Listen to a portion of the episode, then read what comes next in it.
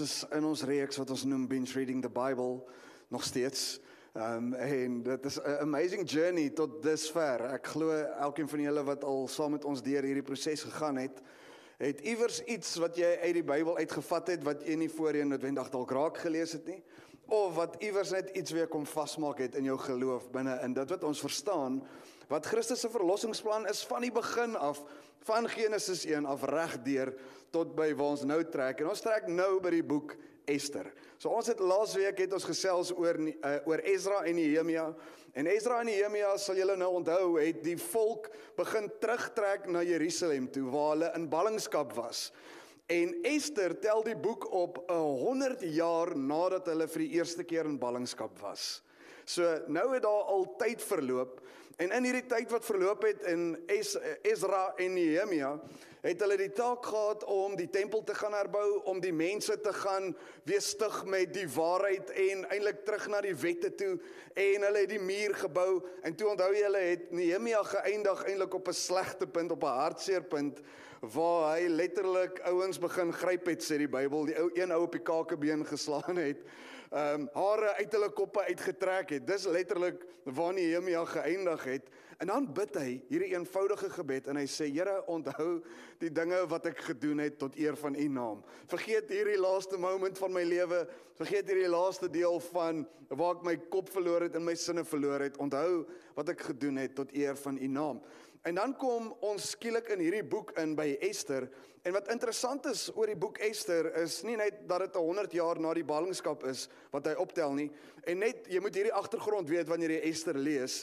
Baie van die Jode het nou teruggetrek Jerusalem toe maar baie het nog in vreemde plekke gebly. En baie was nog in vreemde omstandighede en so kry ons vir Ester en haar mense in die stad Susan wat die hoofstad van Persië was op daai stadium en hulle is in hierdie omgewing. Nou die interessantheid van die boek Ester is dat dit die enigste boek in die Bybel is wat nie die naam van die Here gebruik nie eers een keer nie. Not even once. Dis die enigste boek in die Bybel wat geen verwysing het na God direk nie. Wat ge op geen stadium hom noem op sy naam nie, wat geen stadium eers sê en hulle het die Here geraadpleeg nie. Niks van dit nie.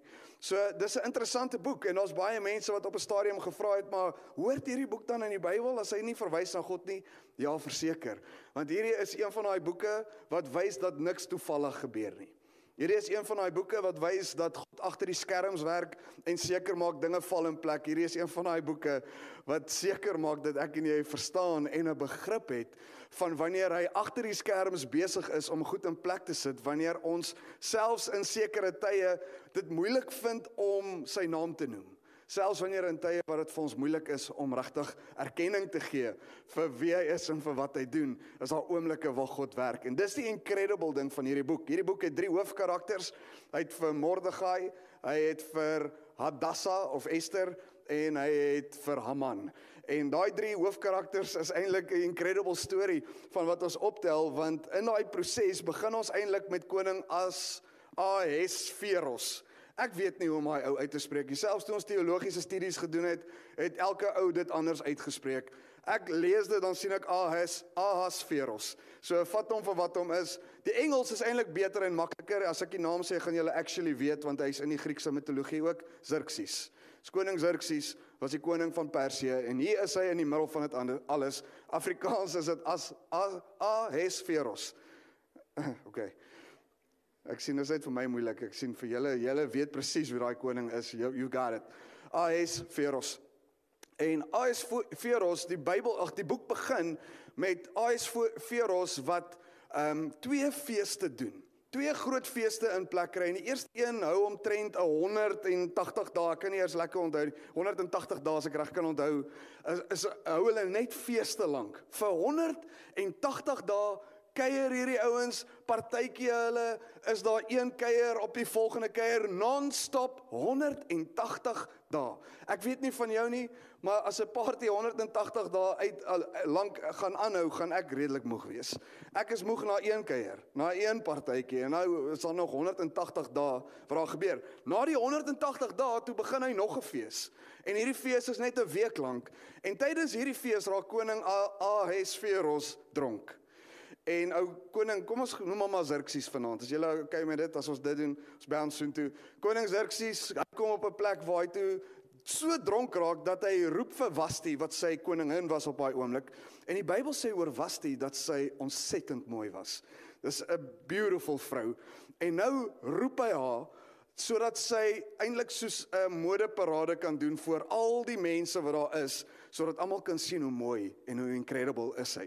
So nou kan jy net imagine, hier sit hierdie koning, o, ekskuus vir daai eerste 180 dae, het dit net gegaan om vir die mense in sy koninkryk te wys. Nou sy koninkryk het gestrek van Persië tot Indië. Dit is 'n magtige stuk grond en 'n magtige stuk land. Honderde duisende mense is in hierdie koninkryk. Vir 180 dae lank wys hy vir hulle sy grootheid, sy sterkte, sy rykdom.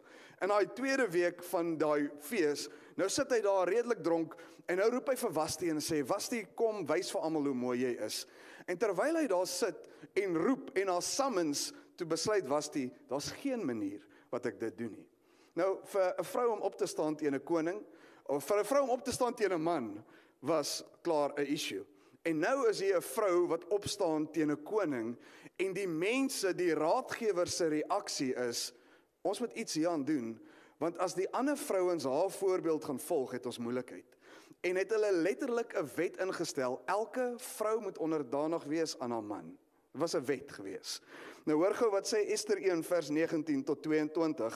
Hy sê as die koning dit goed vind, laat daar 'n koninklike woord van hom uitgaan en beskrywe word in die wette van die Perse en Meders sodat dit onherroepelik is dat Vashti nie meer voor koning Ahasveros mag kom nie en laat die koning haar koninklike waardigheid aan haar naaste gee wat beter is as sy en dan van die bevelskrif van die koning gehoor word wat hy in sy hele koninkryk want dit is groot uitvaardig sal al die vroue aan hulle manne eer bewys van die grootste tot die kleinste. En die woord was goed in die oë van die koning natuurlik en van die vorste en die koning het gehandel volgens die raad van ehm um, Mermugan Um, en hy het briewe gestuur aan al die provinsies van die koning, aan elke provinsie volgens sy eie skrif en elke volk volgens sy eie taal. Hoor hierdie incredible woorde vir ons as manne dat elke man in sy huis baas moet wees en sy volkstaal praat. Nou hier's 'n incredible woord wat skielik geheg word aan die huwelik. Hier's 'n woord wat skielik geheg word eintlik wat uit 'n sondeval posisie uitkom. Hy sê die man gaan die baas wees van sy vrou. Die man gaan die baas wees van sy huishouding. En kan ek ongelukkig vir ons as manne as jy aanlyn ook luister, as jy wil mute, dis nou die tyd om dit te mute. Maar hieso is die waarheid. God het nooit die man aangestel om baas te wees oor sy vrou nie, nooit nie. Nêrens in die Bybel, nêrens in God se verwysing van hoe die huwelik werk, gebruik hy ooit die woord baas nie. Hy gebruik wel die woord hoof. Die man is die hoof van die vrou, soos wat Christus die hoof is van die kerk. En nou gee hy vir ons daai perspektief van 'n huwelik en hy sê hierso is die heerskappy wat die Here gee. Nou, wat het gebeur met die sondeval? Die sondeval sê Genesis 3 vers 16 vir ons. Hy sê um, daar's twee dinge wat gebeur of drie dinge, een vir die man, twee vir die vrouens. Vir die man sê hy, van nou af gaan jy met die sweet van jou aangesig gaan jy jou brood verdien. Yes, ons get it. Daar gaan nou effort kom, daar gaan 'n issue kom met alles wat daarmee saam gebeur. Vir die vrouens sê hy van nou af gaan jy met pyn kinders in die lewe inbring. En ek dink meeste vrouens sou gesê het, "Yes, okay, dis genoeg. Kan ons die lyn daar trek?" Ek weet vir 'n feit, die Here het vir 'n vrou kraampyne gegee sodat sy moet weet wat 'n man deurgaan as hy hoofpyn het. Gra groot grappie, dis regtig net 'n grappie. Dan gee hy 'n tweede uitspraak, Genesis 3 vers 16. Jy kan dit gaan lees op jou eie tyd. Hy sê um, in een vertaling sê en die vrou gaan haar man se posisie begeer tweede uitspraak wat hy maak. Vrou gaan met pyn kinders in die lewe inbring en sy gaan haar man se posisie begeer. Watter posisie? Skielik word dit 'n um, hiërargie. Skielik word dit posisioneel. God bestem die huwelik vir verhouding. Hy bestem bestem dit dat daar funksionaliteit sal wees. Die man het 'n funksie en die vrou het 'n funksie en albei gaan oor diensbaarheid. Albei gaan dat albei eweveel moet gee om hierdie verhouding te laat werk. En skielik kom die sondeval en God se uitspraak is, weet jy wat is die uitvloeisel van hierdie? Jy gaan nou dink dat jou man het 'n posisie wat jy gaan begeer. Jy gaan nou dink jy moet goed in plek sit sodat jy kan veg vir jou reg om ook gehoor te word en ook gesien te word en om die baas te wees op plekke. En dit was nooit God se bestemming nie. Wanneer hy praat oor heerskappy en ons gaan eintlik bietjie later oor die huwelik gesels wanneer ons by Efesiërs uiteindelik dalk volgende jaar of oor 2 jaar uitkom, gaan ons oor hom gesels. Maar net vir 'n intro tot dit en ek weet jy gaan dit vergeet teen dan, maar skryf dit neer as dit vir jou nodig is dat die huwelik was altyd God se bestemming waar man en vrou op die gelyke platform gaan werk en gaan dien binne 'n huishouding en die sonde uitvloeisel let dit kom omdraai en hier kom 'n wet nou in skielik in die Bybel waar 'n Persiese koning sê jy as 'n man word die baas van jou huis. En skielik word hierdie hele ding toegepas, nie net op individue nie, maar op elke elke huisgesin, elke taal, want hoor wat sê hy ook verder. Hy sê dat elke man sal baas wees en in sy taal. So nou gaan dit nie eers meer net ouens wat Persies is nie. Jode, enige iemand wat onder hierdie ou se koninkryk val, moet hierdie beginsel verstaan. Die man is baas van sy vrou. En dan kort koning um, Ahasveros of koning Xerxes kort nou 'n nuwe vrou want hulle verban vir Vasti. Vasti mag nie meer naby aan die koninkryk kom nie want sy het opgestaan teen koning Xerxes en hulle sê vir haar gaan nou maar jy's nie meer deel van die prosesie en nou kort hy 'n nuwe vrou. En die raadgewers besluit, ons het 'n great idee. Kom ons kry al die mooiste vrouens in al die provinsies en hulle gaan nou 'n modeparade doen. Jou vrou wou dit nie gedoen het nie, maar hulle sal dit doen. En nou kom hulle en 'n jaar lank, hierdie was ook incredible, vir 'n jaar lank word daai girls wat gekies is, wat gekwalifiseer het om om deel van hierdie proses te wees, word 'n jaar lank mode of beauty um treatments gedoen op vir 'n jaar lank. Vir 12 maande lank word hierdie girls voorberei om voor die koning te verskyn. En Esther is toe nou deel van hierdie proses. En Mordegai is haar oom en hy sê vir haar, jy mag net vir niemand sê dat jy 'n Jood is nie. Mag nêrens dit sê nie. En weer eens die Bybel sê oor Esther, sy was 'n baie mooi vrou gewees. Nou ek het al agtergekom as die Bybel sê 'n vrou was mooi en daar's 'n paar keer wat dit sê, dan is hy intentioneel besig om te sê hierdie girl staan uit bo al die ander. Hierdie girl het iets omtrent haar wat net incredible is en wat aantreklik is tot wie ook al um, in daai proses is of wie ook al haar sien. So wanneer die Bybel dit pertinent sê, moet jy daai begrip hê. En nou sê hy oor Esther presies dieselfde en sy gaan deur al hierdie beauty treatments en een van die wagte hanteer haar anders as wat hy al die ander vrouens hanteer en hy gee vir haar ekstra special treatment en die oomblik wanneer Esther voor hierdie koning verskyn, dan verloor die koning sy hart in daai oomblik en hy sê soos ek kies hierdie een uit al die girls wat daar is, uit almal wat hierdie modeparade doen, uit almal wat verskyn aan die koning, is die koning onmiddellik ek kies haar. En dan wen sy hierdie hele ding en sy word die koning se vrou en sy word die koningin van Persië. Uh as 'n Jood sit sy in hierdie paleis en dan toevallig um is Mordegai in die paleis se poorte En terwyl hy in die paleis se poorte is, hoor hy hoe twee wagte beplan om die koning dood te maak. En nou hoor hy dit. En nou gaan hy na sy na sy ehm um, na sy kleinkind of wat is wat is dit as hy 'n oom is?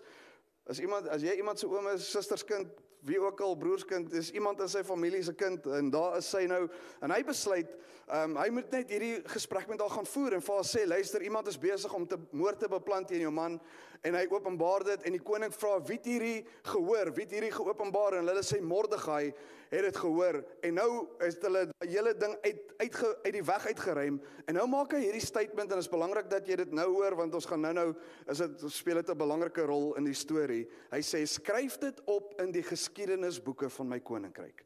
Skryf dit op sodat ek dit kan onthou. Skryf dit op sodat ons in die eeue wat gaan kom en in die tye wat gaan kom dat mense sal weet Mordegai het opgestaan vir my.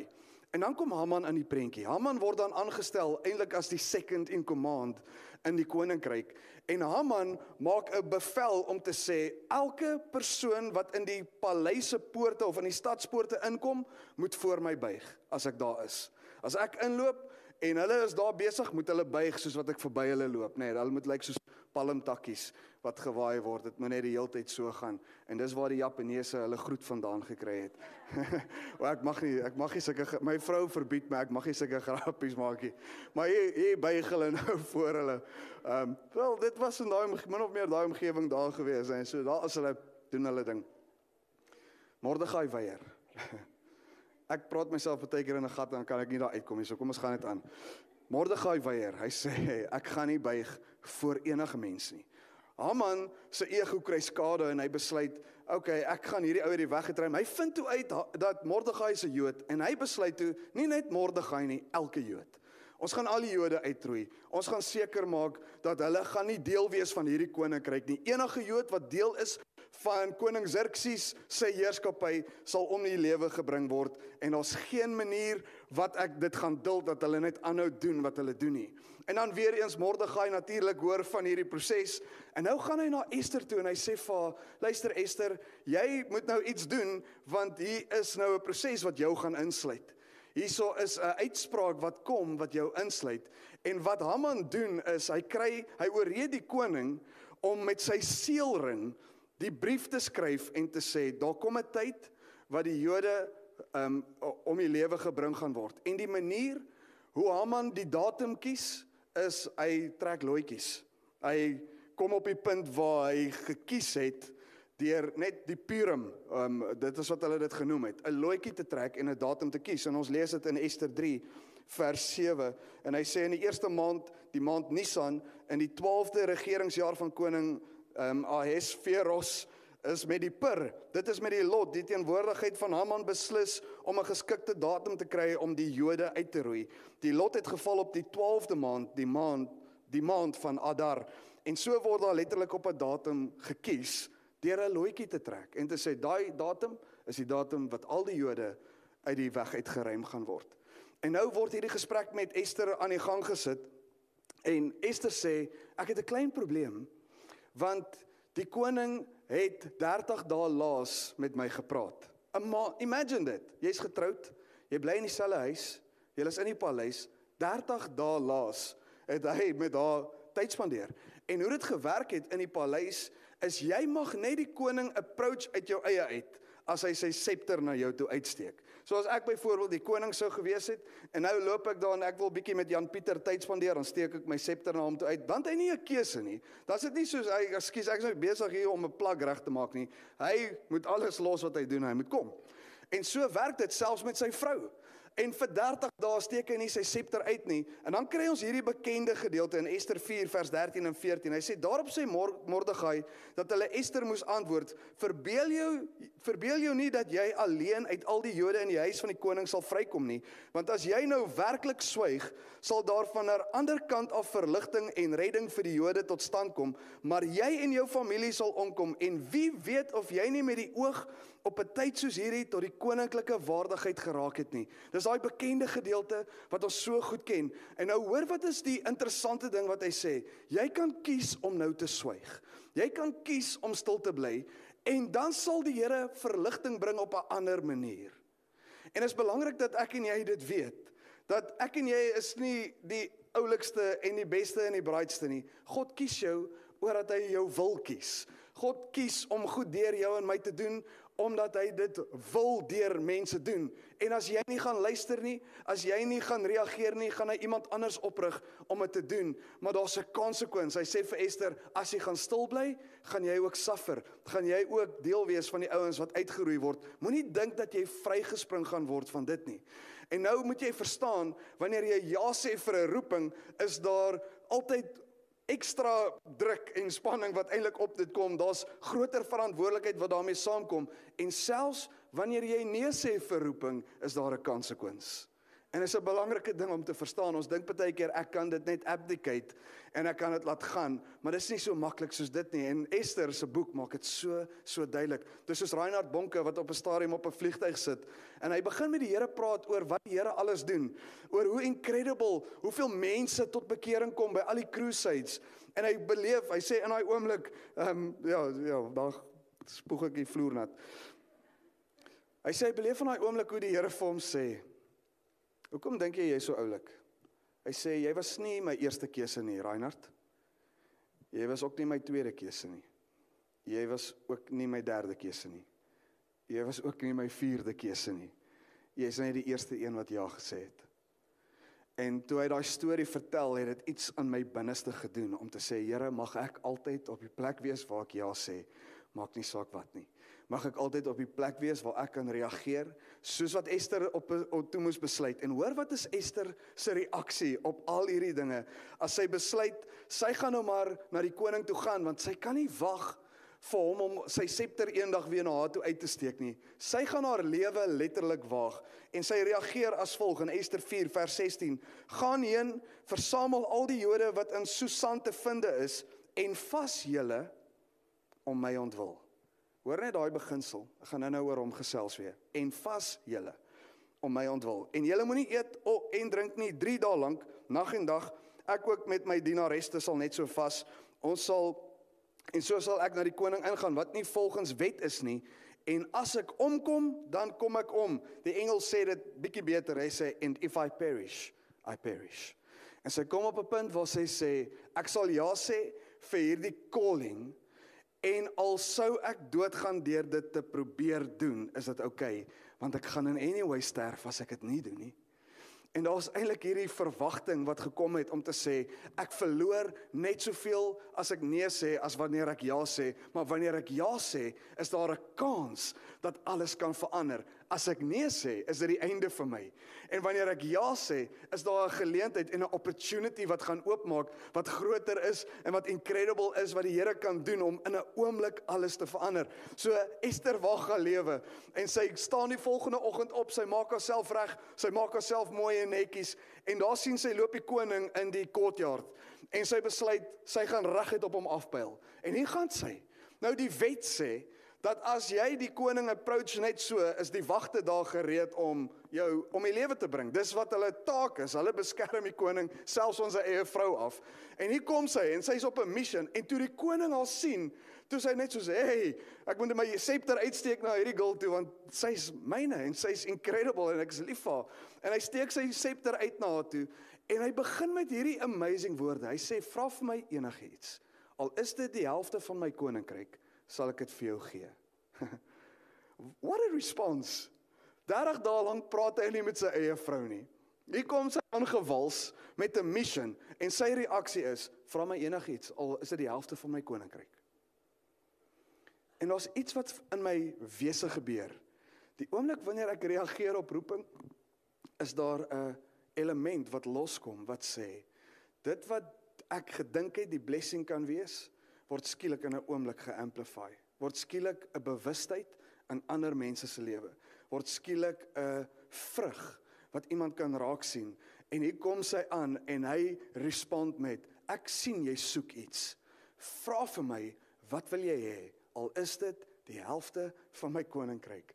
En ek en jy is eintlik op 'n punt waar binne ons met soveel vrymoedigheid na die Here toe kan gaan en kan sê, wanneer ons hom approach is dit so sy hart wat oop is wat sê ek wil kom deponeer binne in jou solank jy in my wil vra.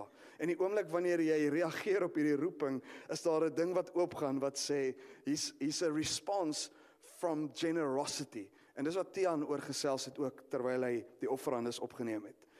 En in daai proses sê sy ek soek niks. Ek soek niks van u nie. Ek soek niks van jou nie. Al wat ek soek is 'n ete saam met jou en saam met Haman. En so is Haman excited want hy het 'n tafel saam met die koning en die koningin en hy's excited. Hy gaan eet saam met hulle en die koning sê en sy sê vir die koning, "Ek sal daar vir jou sê wat ek van jou nodig het." En hy sê dis 100%. Ons doen dit net soos wat jy wil. Reël die ete. Haman kom maar aan. Ehm um, hy is opgewonde. Eintlik in daai proses ehm um, is dit eintlik nogal incredible dat ehm um, uh in hy in hy uh, uh aand terwyl hy met haar gesels en terwyl hulle praat, toe vra hulle vra hulle ehm um, vir haar, "Wat wil jy hê moet ons vir jou bring? Wat wil jy hê moet ons vir jou doen?" En sy sê, "Niks nie, behalwe dat ek nog 'n ete soek môre aand." En Haman dink, "Dis incredible, twee etes." En jy kan amper 'n trotsheid in hom begin sien wat opstaan wat sê, "Ek het 'n audience." Hierso en hier is 'n ding wat nou in my lewe my in 'n volgende vlak gaan sit. Die koning gaan vir my meer verantwoordelikheid gee. En daai eerste aand as hy daar wegloop, dan sê die Bybel, "Raai eh, wie loop hy toevallig vas?" In Mordegai. En toe hy Mordegai sien, toe is hier 'n woede wat in hom opstaan en sê, "Hierdie Jood, hy's nog steeds hier. Ek kan dit nie glo nie. Nou gaan hy huis toe en die Bybel sê hy sit by sy vrou en by sy vriende en hulle bou 'n 23 meter hoë galg wat hulle vir Haman op gaan hang. 'n 23 meter hoë een. Dis overkill, né? Nee? Dit is soos om hierdie ding te amplify en te sê, luister, almal moet kan sien hierdie ding gebeur. Nou bou hy hierdie magtige ding in sy agterplaas en hy gaan gereed maak. Mordegai gaan gehang word op dit. Die volgende dag gaan Haman na die koning toe. Hy wil toestemming kry om vir Mordegai te hang op hierdie galg. Maar voor hy sy woorde kan uitkry, sê die Bybel, vra die koning hom, "Wat wat dink jy moet ek kan doen vir iemand wat ek aan hulde wil bewys?" Want daai aand wat Haman die galg bou, sê die Bybel kon um Xerxes nie slaap nie. En terwyl hy nie kan slaap nie, toe roep hy sy raadgewers en hy sê bring vir my die geskiedenisboeke. En raai, ek gaan nou weer 'n woord gebruik vir Jan Pieter se onthaalwe. Raai waar maak hy toevallig sy geskiedenisboek oop? By Mordegai wat sy lewe gered het. En so besluit hy maar hy wil iets doen vir Mordegai en hy volgende oggend roep hy vir Haman en hy sê vir hom: "Wie dink jy of wat dink jy kan ek vir iemand doen vir wie ek hulde wil bewys. En Haman se onmiddellike reaksie is hy wil iets vir my doen. So hy dink die beste plan uit. Hy sal hom op 'n koets sit met perde wat vooruit gaan en hy gaan agterop staan en almal moet die hele tyd net skree hoe wonderlik en hoe oulik hierdie ou is. Dit moet en hy met 'n koninklike kleed hê en al hierdie tipe van dinge. En dan maak hy hierdie hierdie voorstel in Ester 6 vers 7. Ek wil dit vinnig vir jou noem. Hy sê die man aan wie die koning eer wil bewys, laat hulle 'n koninklike kleed bring waarmee hulle die waarmee die koning bekleed was en 'n perd waar die koning op gery het en op die kop waarvan 'n koninklike kroon gesit is en laat hulle die kleed en die perd afgee aan een van die vorste van die koning met die name manne dat hulle dit eh, die man kan aantrek aan wie die koning eer wil bewys. En hulle moet hom laat ry op die perd oor die stadsplein en voor hom uitroep so word gedoen aan die man aan wie die koning eer wil bewys. En die koning sê vir hom great stuff doen dit vir Mordegai Jy kan net imagine wat in hierdie ou se hart gebeur in daai oomblik. Jy kan net imagine die woede wat hier begin opstaan. En hy hardloop terug na die huis toe weer met sy vrou en met sy vriende en hy gaan sê jy kan nie glo wat nou gebeur het nie. Ons moet hierdie plan in aksie sit. Môre hierdie tyd gaan ons dit doen. En dan kom die wagte aan by Haman se huis en sê die tyd is nou om te gaan eet by by koning Ahasveros en by Ester. En wanneer hulle daar kom sit, begin Ester met hierdie gesprek van ek is 'n Jood. En hierdie man is besig om ons dood te beplan. En die koning raak woedend. Want hier's 'n krisis wat nou gebeur. Hier's 'n issue wat ontstaan. Die wet het gesê as jy die seelring van 'n koning gebruik om 'n brief te skryf, kan dit nie herroep word nie. Maak nie saak wat nie. En nou het hy 'n seël gegee vir Haman op hierdie brief wat gesê het maak al die Jode dood en dit sluit nou sy vrou in. En hy storm daar uit en Haman wil pleit vir sy lewe. Hy val op die bank langs was uh, langs Ester neer. Nou land hy op die bank en toe hy terugland toe die koning besluit hy wil net terugkom en toe hy inloop, toe sien hy hier lê Haman op die bank langs sy vrou en hy dog, "Hey, hierdie ou wil nou het nou ander planne. Hy wil nou skade maak aan my vrou. Hy wil haar fisies aanrand en hy gryp in en hy sê, "Um arresteer hom onmiddellik en hang hom op sy galg wat hy gebou het vir Mordegai." En dan sterf Haman, maar die krisis is nog steeds hier is 'n 'n skrywe hier is 'n ding uit waar al die Jode vermoor gaan word. En nou gee hy vir Mordegai en vir Ester hierdie seelring en hy sê skryf nou 'n brief om die Jode te waarsku want ons kan dit nie herroep nie. Skryf nou 'n brief om alles in plek te sit. En dan lees ons eintlik, ek wil net vinnig vir jou lees Ester 8 vers 8. Hy sê skryf julle maar wat die Jode betref soos julle dit goedvind uit die naam van die koning en verseël dit met die seelring van die koning, want 'n geskrif in die naam van die koning geskrywe en verseël met die seelring van die koning kan nie herroep word nie.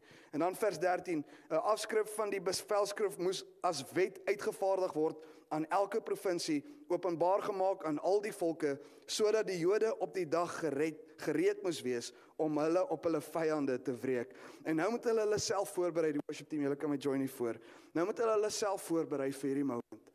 Hulle kan nie net 'n brief skryf wat sê dis verby die die groot massacre gaan nie meer plaasvind nie. Al wat hulle kan doen is hulle kan hierdie brief skryf en sê berei jouself voor, hier kom 'n oorlog. Berei jouself voor, hier's 'n datum wat uitkom om julle dood te maak. maar staan gereed. En dit is my eintlik incredible hoe die Here werk agter die skerms en hoe hy begin goed in plek skuif die oomblik wanneer ons begin ja sê vir 'n calling en ja sê vir 'n roeping. Miskien is jy in die paleis vir 'n tyd soos hierdie. Esther. Miskien is dit juis hierdie tyd.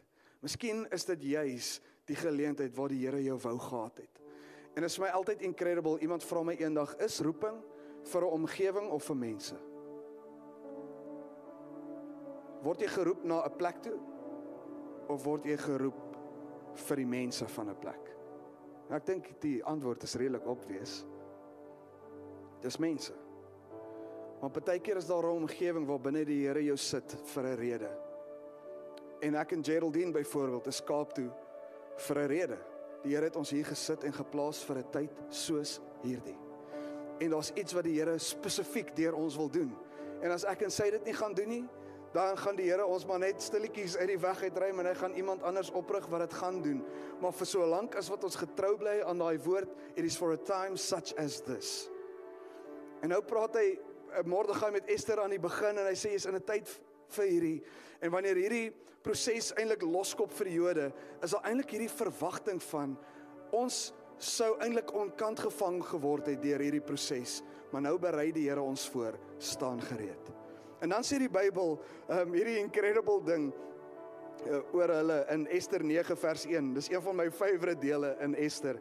Hy sê in die 12de maand, dit is die maand Adar op die 13de dag daarvan toe die bevel van die koning en sy wet uitgevoer sou word op die dag toe die vyande van die Jode gehoop het om hulle te oorweldig, maar dit net omgekeerd was sodat juis die Jode hulle haters sou oorweldig het die Jode saamgekom in hulle stede in al die provinsies van die koning um, Ahasveros om die hand te slaan aan die wat onheil gesoek het en hoor hierdie incredible woorde en niemand het voor hulle stand gehou nie want die skrik vir hulle het op al die volke geval daar is 'n vrees oor almal gekom het wat teen die Jode wou opstaan Daar's 'n vrees wat hulle oorweldig het wat gesê het hierdie is groter as wat ons gedink het. Hierdie was nie so eenvoudig nie. En dan ek het nie nou tyd om dit te lees nie, maar verder vers 26 tot 28, julle kan dit op die skerm sit as julle sou wou. Dan word hierdie Purim wat die datum was wat hulle sou um, uit die weg geruim word wat hulle doodgemaak sou geword het, word die Purim fees ingestel vir 2 dae lank. En die dag of die aankondiging van die Purim wat hulle lot bepaal het sodat hulle moet doodgaan word letterlik 'n Purim fees wat fees vier dat hulle lewe gekry het. en is incredible hoe die Here kom en hy draai dit wat die vyand bestem om jou dood te maak tot 'n feesviering van lewe. Tot 'n feesviering van dit wat hy klaar in plek gesit het terwyl hy agter die skerms gewerk het terwyl daar geen ding is wat ons kon in, in plek sit uit ons eie uit nie, het die Here gewerk en sekere mense en individue in plek gesit sodat daar 'n fees kan wees wat gevier word. En ons twee per, plekke pertinent waar die Bybel praat in Ester en hulle het gevas. Twee plekke. Die een net voordat Ester gegaan het om met die koning te praat. Twee net voordat hulle die brief uitgestuur het vir die Jode om te gaan veg. Kom ons vas vir hierdie oomblik. En daar's iets incredibles wat gebeur. Die Here se naam word nie een keer genoem in hierdie boek nie. Maar die feit dat hulle gevas het, sê hulle het gebid. Die feit dat hulle hierdie plek um, hierdie tyd uitgekoop het om te sê nou fokus ons ons hele wese om te vas en te bid sodat dit wat moet geskied sal geskied. Moenie die krag van vas onderskat nie. Moenie die effek van vas tye onderskat in jou lewe nie. Daar was 'n oomblik in Levitikus, ons het dit geskiep, waar die Here met hulle gepraat het en gesê het elke jaar, ten minste een keer 'n jaar, hy gee eintlik 'n spesifieke dag, moet julle vas. Hy maak dit 'n instelling vir hulle aan die begin. Hy sê vir julle om te verstaan hoe belangrik vas is, gaan ek dit forceer op julle vir vir een dag in 'n jaar moet almal dit doen. En ek en jy is in 'n tyd waar binne ons ons tye kies van vas, waar ons tye net beleef en sê ons vas. Ons het as 'n gemeente het ons 3 keer 'n jaar het ons 'n vas week wat ons roep. En ons vra nie van jou om in daai hele week te vas nie, ons vra vir jou een dag om te vas. En ek wil jou vra dat as ons dit doen, ons volgende een wanneer hy gaan afskop, dat jy gereed sal wees om te sê Here, ek wil nie net vas want dit is iets wat ons doen as 'n gemeente nie. Ek wil vas want daar's iets wat ek wil ontdek vir dit wat U in plek wil skuif vir my vir die volgende seisoen. En mag jy sien hoe die Here dit wat die vyand beplan om jou dood mee te maak dat dit 'n fees sal word wat jy vier om te sê die Here het vir my lewe gegee. Sal jy saam met my staan? En terwyl jy staan, wil ek net vir jou bid.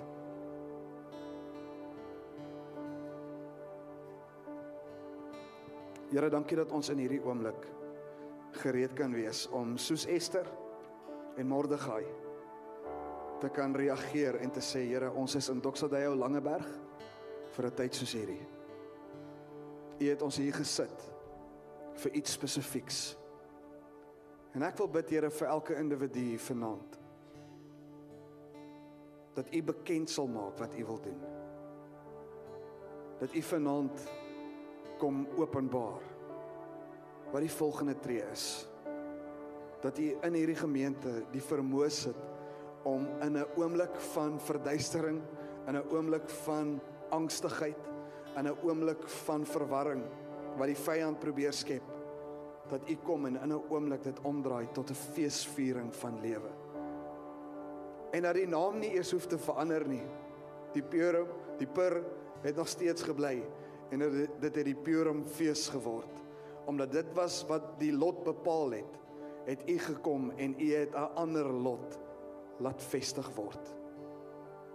En ons wil net kom, ons wil ons harte oopmaak, ons wil ons lewens oopmaak, ons wil ons wese oopmaak, ons wil ons drome oopmaak.